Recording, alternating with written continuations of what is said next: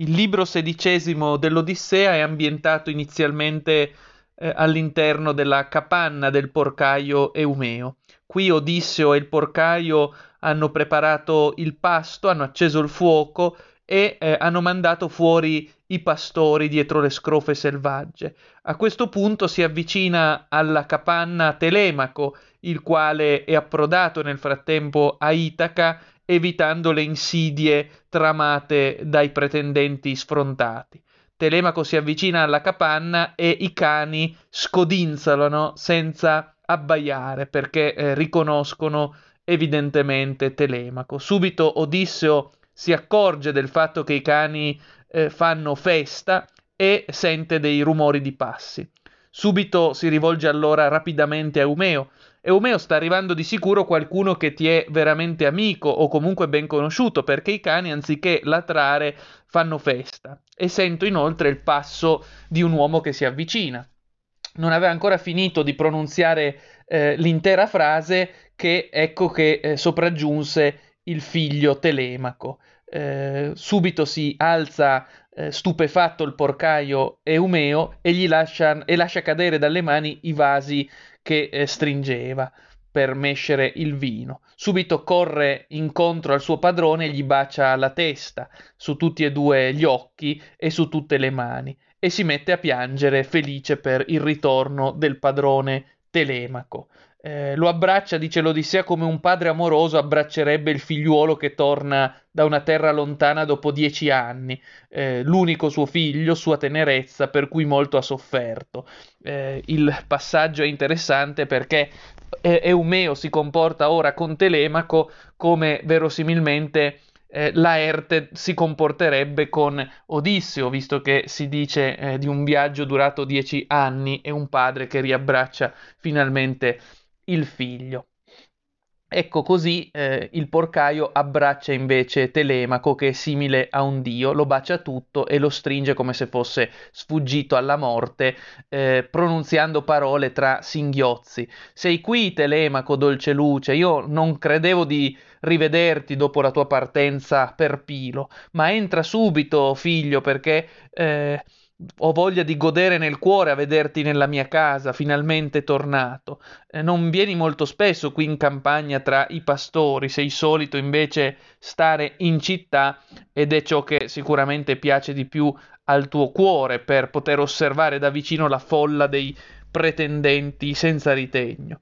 Telemaco subito risponde a Eumeo: Sarà così, nonno, eh, ora vengo per te eh, proprio per vederti con gli occhi e per sentire le tue parole, se eh, ancora la madre Penelope è nel palazzo, forse già un altro uomo l'ha presa in moglie e il letto che un tempo fu di Odisseo adesso è occupato da altri. Subito risponde a Telemaco e Eumeo Certo che no, lei rimane con cuore costante nella tua casa e tristissimi sempre le notti e i giorni le si consumano a piangere. Eh, se abbiamo detto la pazienza è la forma principale del coraggio di Odisseo, Ebbene, la stessa forma di coraggio troviamo anche in Penelope, che svolge il ruolo nell'Odissea di Odisseo al femminile, se vogliamo dir così. Anch'ella è eh, astuta, portatrice di una saggezza pratica, anch'ella ha un coraggio simile alla sopportazione. Dopo aver detto a Telemaco che la madre resiste con cuore costante, subito eh, Eumeo prende eh, l'asta di bronzo e eh, lascia, sì, lascia, fa- lascia, che Telemaco entri attraversando la soglia di pietra. Subito eh, entra eh, Telemaco e eh, il padre gli vuole cedere eh, la panca, il padre Odisseo che naturalmente non è riconoscibile e non è riconosciuto per ora, ma Telemaco eh, lo ferma, non lascia che eh, lo straniero sconosciuto gli ceda la panca. Resta seduto, straniero, dice Telemaco, che eh, ci troveremo anche altrove un utile seggio, eh, non c'è nessun problema, non devi alzarti. Così diceva e allora il padre Odisseo torna a sedersi e eh, il porcaio ammucchia per terra verdi frasche e poi pelli di pecora di modo che possa sedersi e così fa effettivamente Telemaco. Poi eh, serve piatti di carni già cotte che erano avanzate eh, dalla sera precedente e ammucchia pane e eh, serve vino profumato di miele. Poi si mette a sedere eh, di fronte al divino Odisseo e tutti mangiano eh, appagando la propria fame.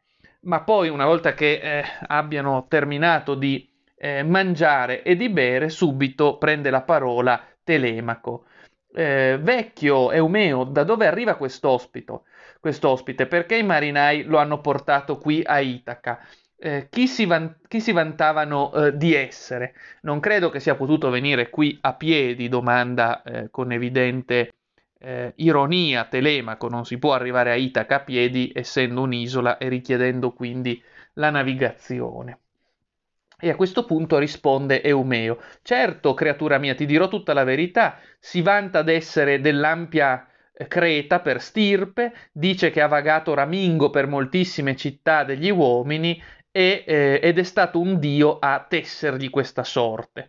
Ora è eh, fuggito da una nave di Tesproti ed è arrivato qui nelle mie stalle e io lo affido a te. Fanne ciò che vuoi, si dichiara tuo supplice. Subito risponde saggiamente Telemaco, Eumeo, è davvero penosa questa parola che hai detto. Come potrò accogliere lo straniero nella mia casa? Sono giovane e non posso certo fidarmi del mio braccio per respingere un uomo quando qualcuno mi offenda.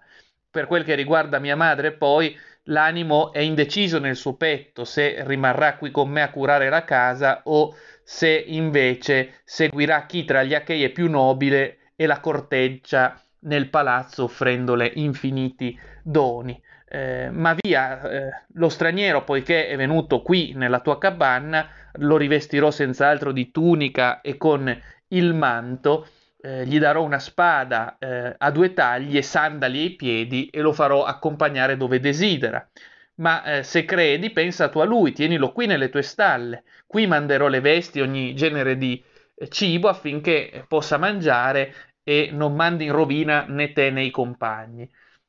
Eh, non voglio però che venga laggiù nella città tra i proci, perché hanno eh, troppa violenza nel loro contegno, ho paura che lo insulterebbero e forse eh, sarebbe una pena insopportabile per me vederlo maltrattato dai proci. È difficile fare qualcosa quando si è soli fra molti e anche se si è uomini gagliardi, perché sono troppo più forti di me i pretendenti. E a questo punto prende la parola Odisseo eh, senza farsi riconoscere ancora. Eh, o caro, è giusto che adesso anch'io ti risponda.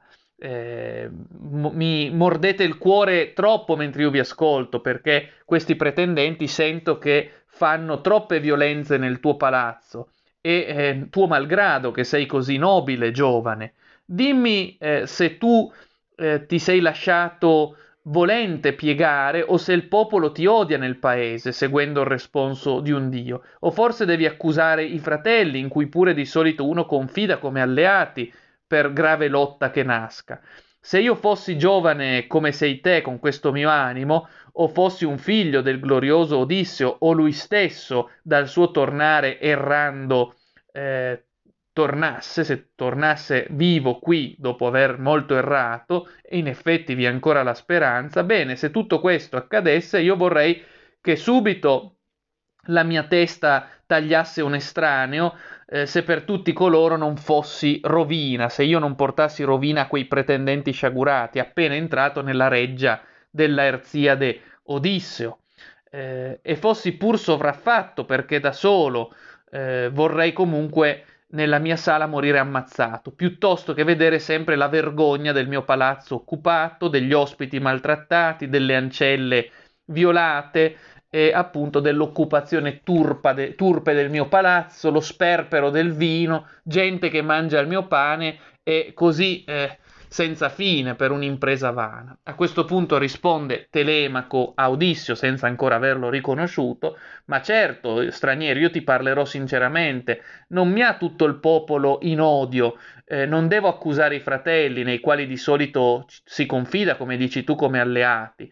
E così infatti unica la stirpe nostra ha fatto il Cronide, che un figlio unico generò Archesio Laerte e Odisseo unico generò il padre, cioè dice Telemaco eh, Laerte è figlio unico e a sua volta Odisseo eh, unico è stato generato dal padre. E a sua volta Odisseo ha generato soltanto me. Odisseo me unico generò e lasciò in casa e mai ne godette, mai ne godette perché quando ancora Telemaco era piccolo Odisseo dovette partire alla volta della eh, rocca di Ilio per la guerra.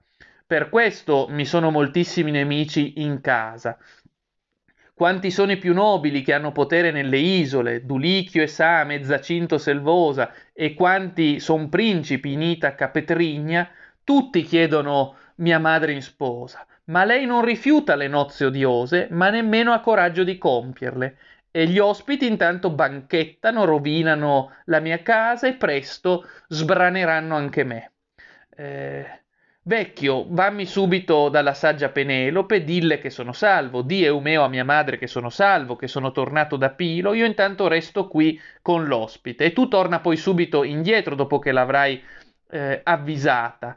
Eh, degli altri Achei non lo sappia nessuno, infatti molti di loro mi stanno eh, macchinando mali perché desiderano uccidermi. A quel punto Eumeo il porcaio risponde a Telemaco, lo so e ci penso, stai parlando pur sempre a una persona che ha senno, Telemaco, ma dimmi questo, e sì, Franco, eh, se devo dar anche a Laerte, tuo nonno, al papà di Odissio, la notizia eh, nello stesso viaggio, che eh, già si sta affliggendo molto da tempo per Odisseo, sorvegliava i lavori e mangiava tra i servi nella sua casa quando il cuore voleva nel petto. Ma ora, eh, da quando tu ti sei imbarcato per Pilo Arenosa, dicono che non mangia nemmeno più la Erte, tanta è la sofferenza, non beve, non sorveglia i lavori, trascorre il suo tempo tra pianti e singhiozzi e eh, si fa sempre più magro. Devo quindi avvertire anche lui che sei tornato?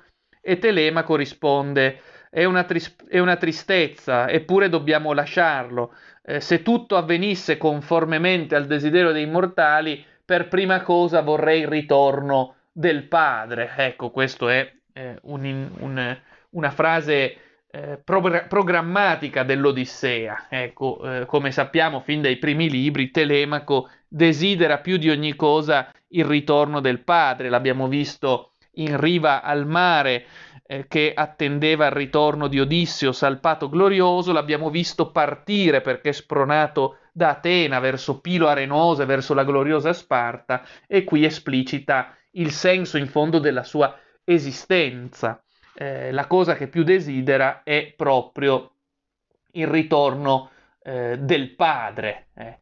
Tu patros nostimon, il ritorno del padre, è la cosa che Telemaco più desidera che il padre ritorni, in assenza del padre è violata la legge della patria, della famiglia e in generale ogni ordine, prevale l'anomia dei proci, come si è detto, e vale la pena ricordare che tutta l'Odissea è giocata sull'antitesi fra la legge di Odisseo, il nomos, e l'anomia dei proci. E a questo riguardo non va dimenticato nemmeno che Odissio sempre dice mentendo di essere di Creta e ciò dipende forse da due possibili letture ermeneutiche. In primis tutti i cretesi mentono, come diceva il noto proverbio greco, ma in secundis Creta è la terra delle leggi più antiche, come anche Platone ricorderà nel Minosse e non per caso ambienterà le leggi, i nomoi, proprio nell'isola di Creta. Quindi Telemaco desidera il ritorno del nomos, della legge, del padre, il padre simbolo della legge.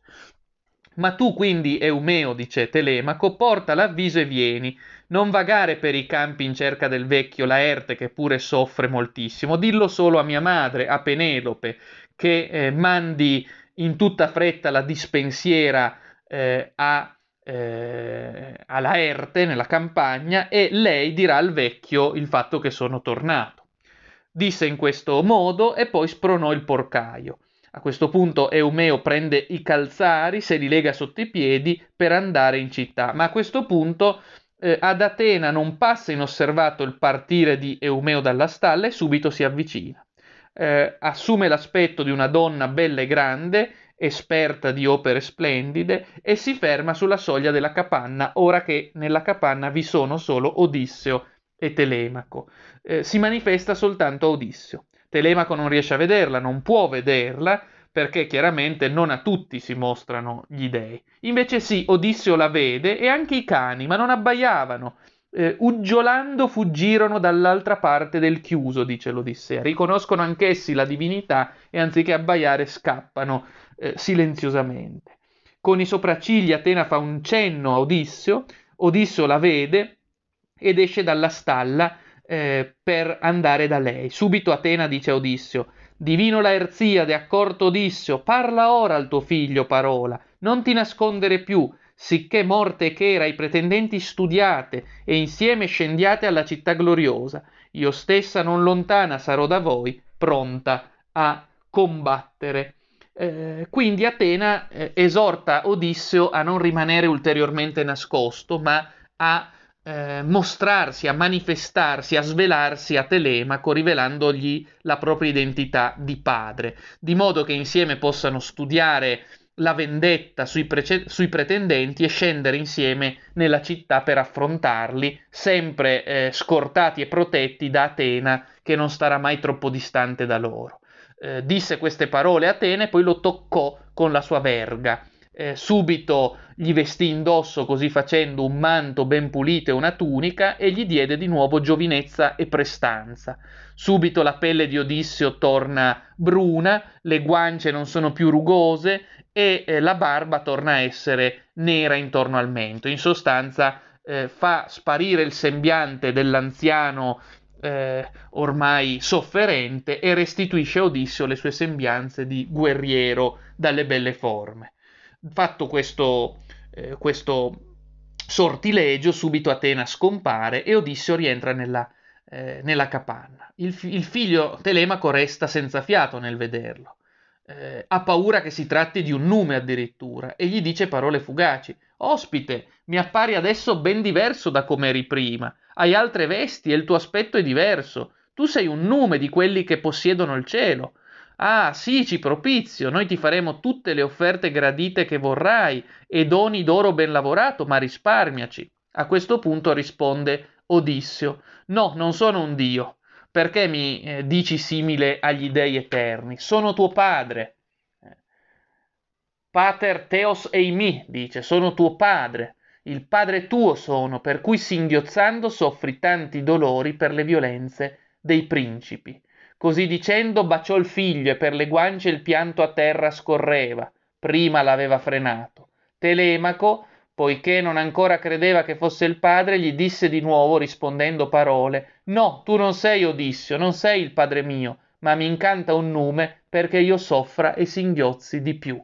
Eh, abbiamo qui il momento dell'agnizione, del riconoscimento del padre e del figlio, che non è immediato come vedremo, ma che procede gradualmente. Odissio si rivela, sono il tuo padre.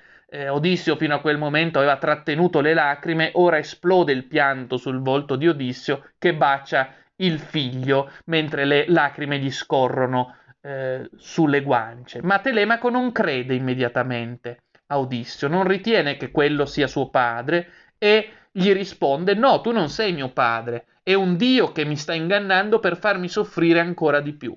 Mai un mortale poteva far questo con la sua sola mente, a meno che non si trattasse di un Dio che eh, poteva quindi apparire vecchio prima e giovane dopo. Poco fa eri un vecchio, vestivi malamente e adesso assomigli agli dei, dice Telemaco. E subito gli risponde Odisseo. Eh, eh, caro Telemaco, non ti stupire troppo, un altro Odisseo non potrà mai venire, perché sono io, sono proprio io tuo padre, che dopo aver tanto errato e sofferto, arrivo dopo vent'anni alla terra eh, dei padri. Arrivo dopo vent'anni, es patrida Gaian, verso la terra paterna. E questa è azione di Atena, la predatrice, che mi fa come vuole e può farlo, a volte simile a un mendico, altre volte a un uomo giovane con belle vesti sul corpo. Eh, per i numi è tutto facile, fare splendido o miserabile un uomo mortale. Così detto, eh, dopo aver detto così, siede e Telemaco eh, a quel punto si stringe al suo nobile padre e si inghiozza piangendo eh, tutti eh, e due ebbero fortissimo dentro il bisogno di piangere, piangevano forte, più fitto che uccelli, più che aquile marine, o unghiuti avvoltoi, quando i piccoli ruban loro i villani, prima che penne abbiano le ali. Così appunto piangono fortemente entrambi abbracciandosi padre e figlio. E mentre eh, il raggio del sole stava calando, ancora loro piangevano abbracciati, ma a un tratto eh, è Telemaco a rompere il silenzio e a parlare al suo padre. Con quale nave, padre mio caro, i marinai ti condussero in Itaca? E chi si vantava d'essere a piedi, non penso tu potessi venirci. Eh, sembra quasi che Telemaco per un attimo abbia ancora un dubbio, eh, ancora una volta si vede anche da questo essere Telemaco il figlio di eh, Odisseo, proprio come Penelope sarà la moglie, si mostrerà come moglie di Odisseo. Tutti e tre hanno come tratto comune l'essere eh, dubbiosi, il non fidarsi, l'essere guardinghi, vigili, eh, tutti e tre espressioni, sia pure diversamente, di uno spirito critico che non accetta immediatamente in forma irriflessa le parvenze, ma che indaga, per così dire, le essenze e si interroga criticamente. A questo punto risponde Odisseo, certo creatura mia ti dirò il vero, mi hanno condotto qui i feaci, navigatori gloriosi, che eh, accompagnano gli uomini. Eh, mi sono addormentato eh, sul, sull'agile nave e loro mi hanno fatto scendere poi a eh, Itaca. Sono venuto qui per consiglio di Atena per eh, elaborare insieme a te i piani di morte per i nostri nemici, per i proci. Dimmi dunque a uno a uno i pretendenti, contandoli, che sappia quanti e quali uomini sono. Poi, riflettendo nel mio cuore glorioso, penserò se noi due potremo assalirli da soli, senza l'aiuto altrui, o se cercheremo anche altri. Subito quindi Odisseo e il figlio suo Telemaco iniziano a meditare il piano di vendetta contro i pretendenti. Così dice il savio Telemaco: Padre, eh, ho sempre udito di te una grande fama, che eri un guerriero gagliardo di braccio e savio di mente. Ma troppo gran cosa dicesti, mi vince stupore. È impossibile che due uomini da soli lottino contro molti che sono pure fortissimi. Eh, I pretendenti sono molto più di due o di una decina, presto saprai il loro numero, sono tantissimi, sono ben 52 giovani che arrivano da Dulichio, sono 24 guerrieri che arrivano da Samo, 20 arrivano da Zacinto, e qui da Itaca ben 12 più nobili, e con loro è l'araldo Medonte, il cantore divino, altri due servi, scalchi abilissimi. Se noi li assalissimo in palazzo, eh, non riusciremmo mai a sconfiggerli. occorre che troviamo un alleato, uno che ci difenda con cuore benigno. A quel punto Odisseo risponde: Certo, io te lo dirò e ascoltami e capiscimi. Dimmi se Atena e Zeus, padre eh, suo, ci basteranno o se abbiamo bisogno di altri alleati. Subito risponde Telemaco: Questi sono difensori davvero ottimi, eccelsi, ma siedono fra i nembi. Essi su tutti gli uomini regnano e sui numi immortali.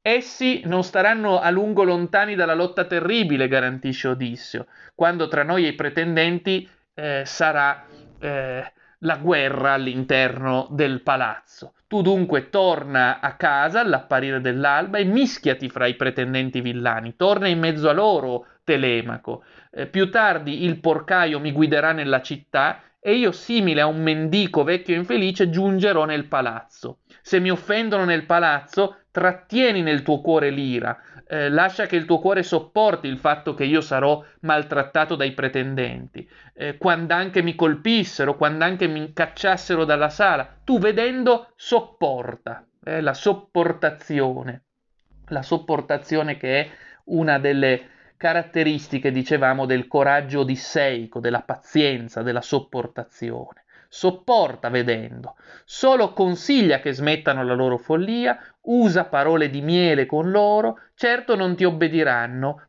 ma già incombe il loro giorno fatale. Allora io questo ti dico e serbalo in cuore. Quando Atene dai molti consigli me lo ispirerà, io ti farò cenno con il capo, e tu dopo che avrai visto il cenno, eh, quante nella grande sala sono le armi di Ares, prendile e nascondile in fondo alla stanza più alta in modo che i pretendenti non abbiano più le armi per poter combattere. E se loro, non vedendo più le armi, ti faranno domande sul perché sono state tolte dalla sala, tu di loro le ho tolte dal fumo perché non sembravano più quelle che un giorno aveva lasciato Odisseo quando partì per Troia, ma si sono annerite perché il fuoco con il suo fumo le ha appunto rese nere. E un altro eh, pensiero ancora più grave mi ha messo nel cuore il cronide Zeus, eh, ossia il fatto che voi dopo aver bevuto molto poteste eh, litigare e ferirvi a vicenda con eh, quelle armi, sicché ho preferito toglierle dalla sala.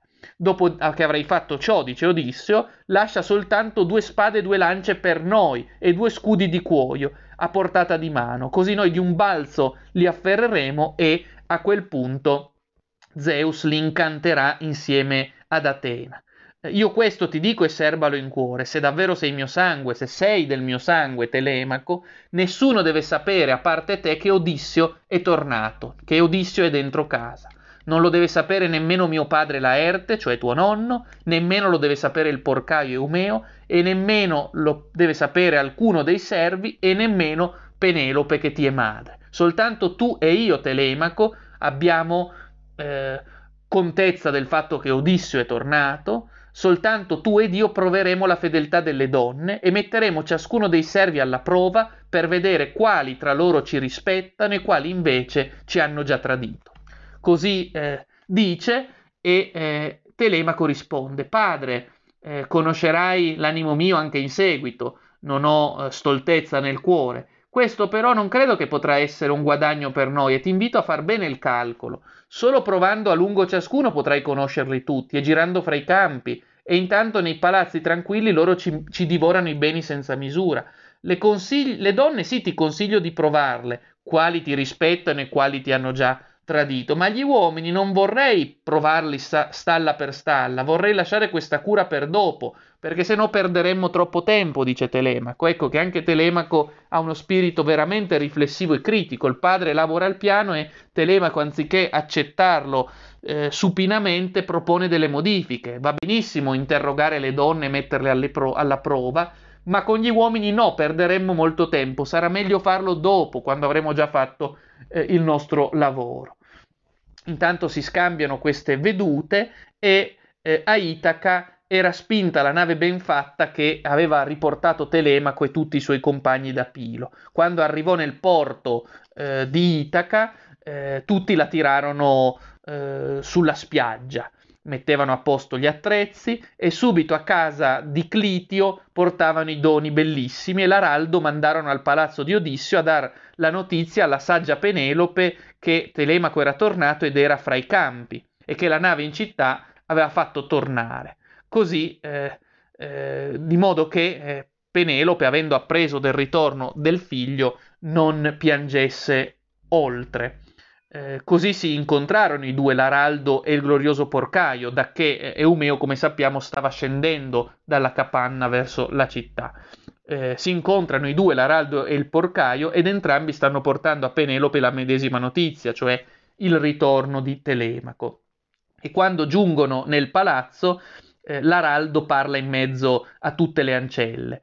Già, o regina, il tuo caro figlio è tornato da Pilo. Penelope è rientrato da Pilo, tuo figlio eh, Tenele, eh, Telemaco. E il porcaio che si avvicina dice a Penelope ciò che Telemaco aveva ordinato a Eumeo di dire a Penelope. Poi, una volta che eh, ha trasmesso tutto il suo messaggio a Telemaco, to- a Penelope torna Eumeo tra eh, le scrofe, lasciando il cortile e la sala. A questo punto i pretendenti eh, si avviliscono e si affliggono in cuore. Sanno che Telemaco è tornato, non sono riusciti con le loro insidie a eliminarlo. Eh, in particolare prende a parlare Eurimaco, il figlio di Polibo. O cari, davvero gran fatto con insolenza compiuto Telemaco.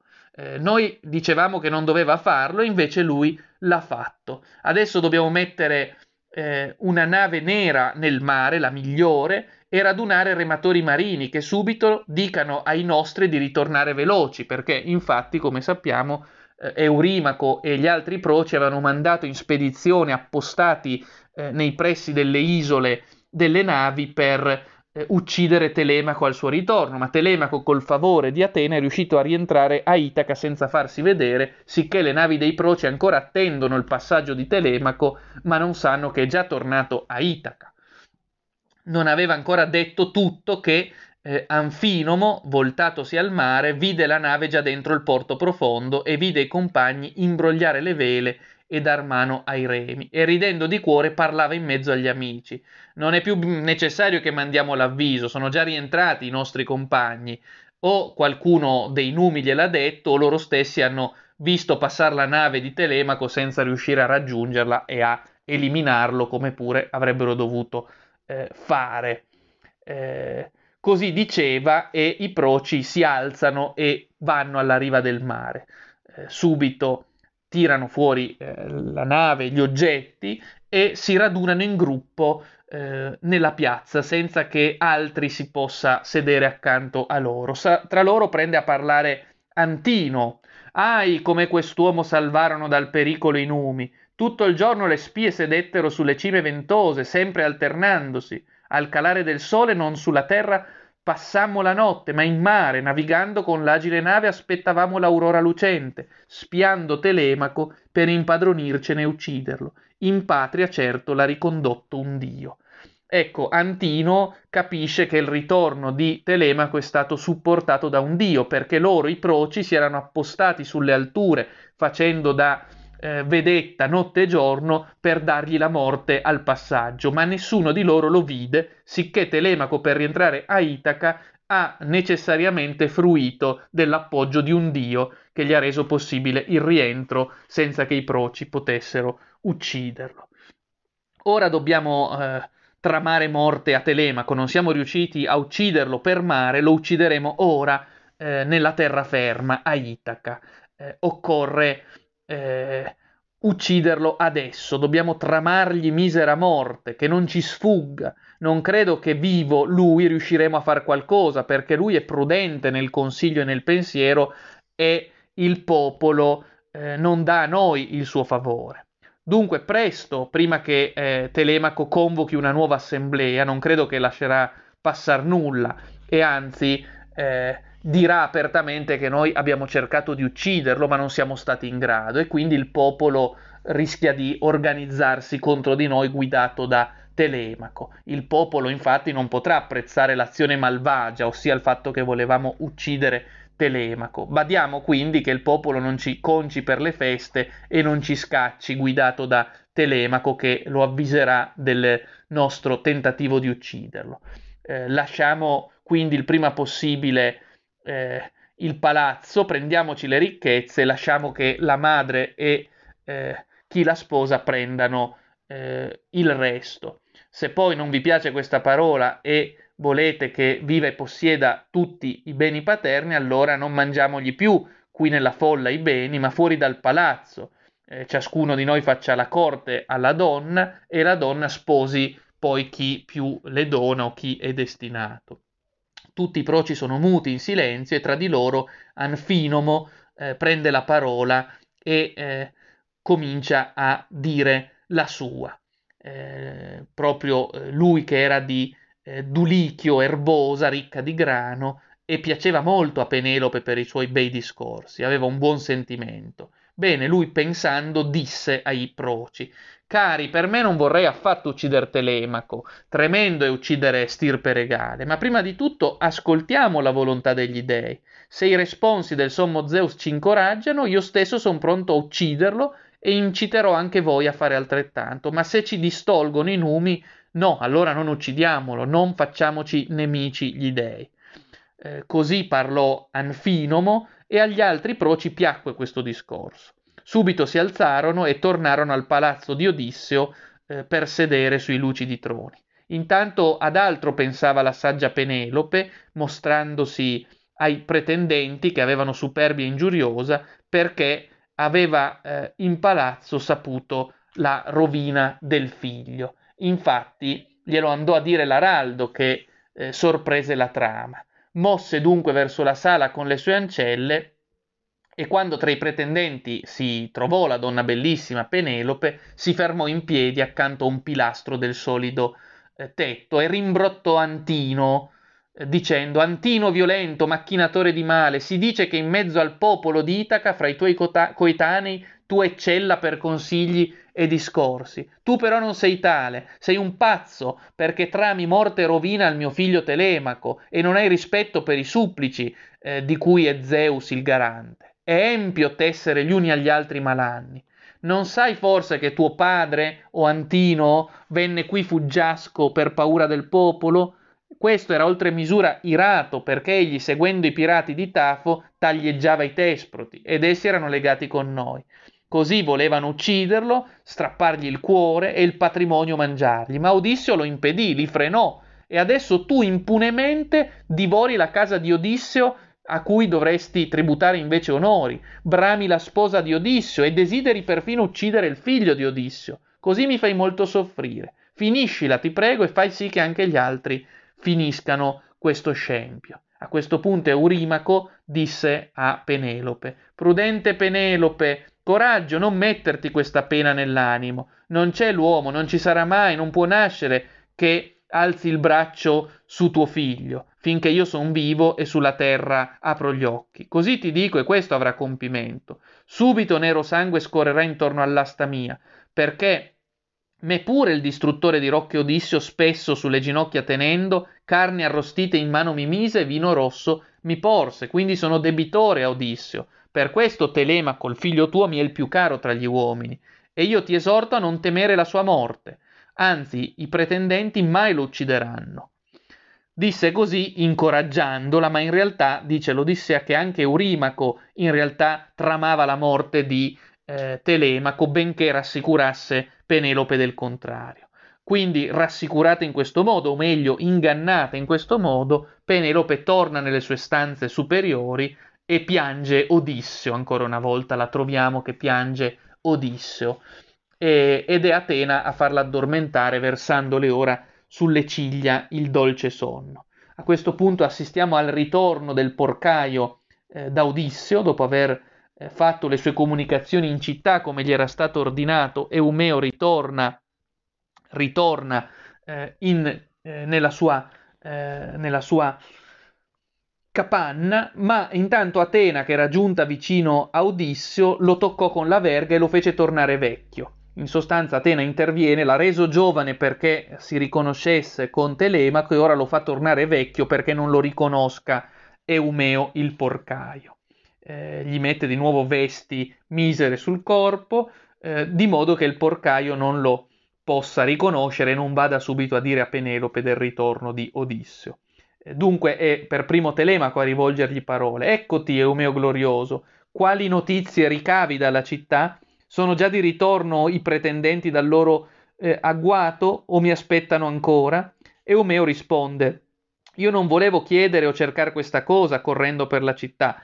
Il cuore mi ha spinto subito a fare il mio annuncio a tornarmene qui da te, Telemaco, e mi ha raggiunto il nunzio veloce mandato dai tuoi, l'Araldo.